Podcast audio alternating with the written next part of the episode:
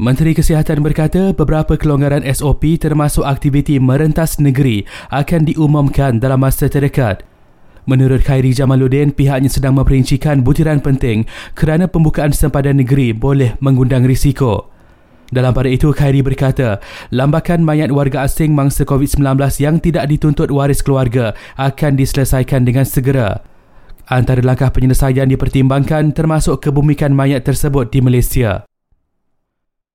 Sementara itu, sebanyak 19,378 kes baharu COVID-19 dikesan hari ini dengan Selangor masih mencatat lebih 3,600 kes.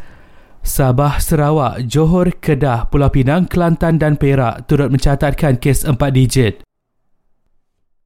Terengganu membenarkan 14 pusat pemberian vaksin di negeri itu memberikan vaksin COVID-19 secara walk-in bermula Ahad ini. Ia terbuka kepada mereka yang berumur 18 tahun ke atas bermastautin di Terengganu belum mendaftar melalui MySejahtera dan belum mendapat tarikh vaksin. Kementerian Komunikasi dan Multimedia memaklumkan pihaknya telah mengetengahkan isu pawagam yang masih belum boleh beroperasi kepada Majlis Keselamatan Negara. Akhir sekali, Jabatan Agama Islam Selangor berkata, Guru Kafa, pegawai masjid dan penolong pendaftar nikah di Selangor yang tidak mengambil suntikan vaksin COVID-19 akan dikenakan tindakan tegas.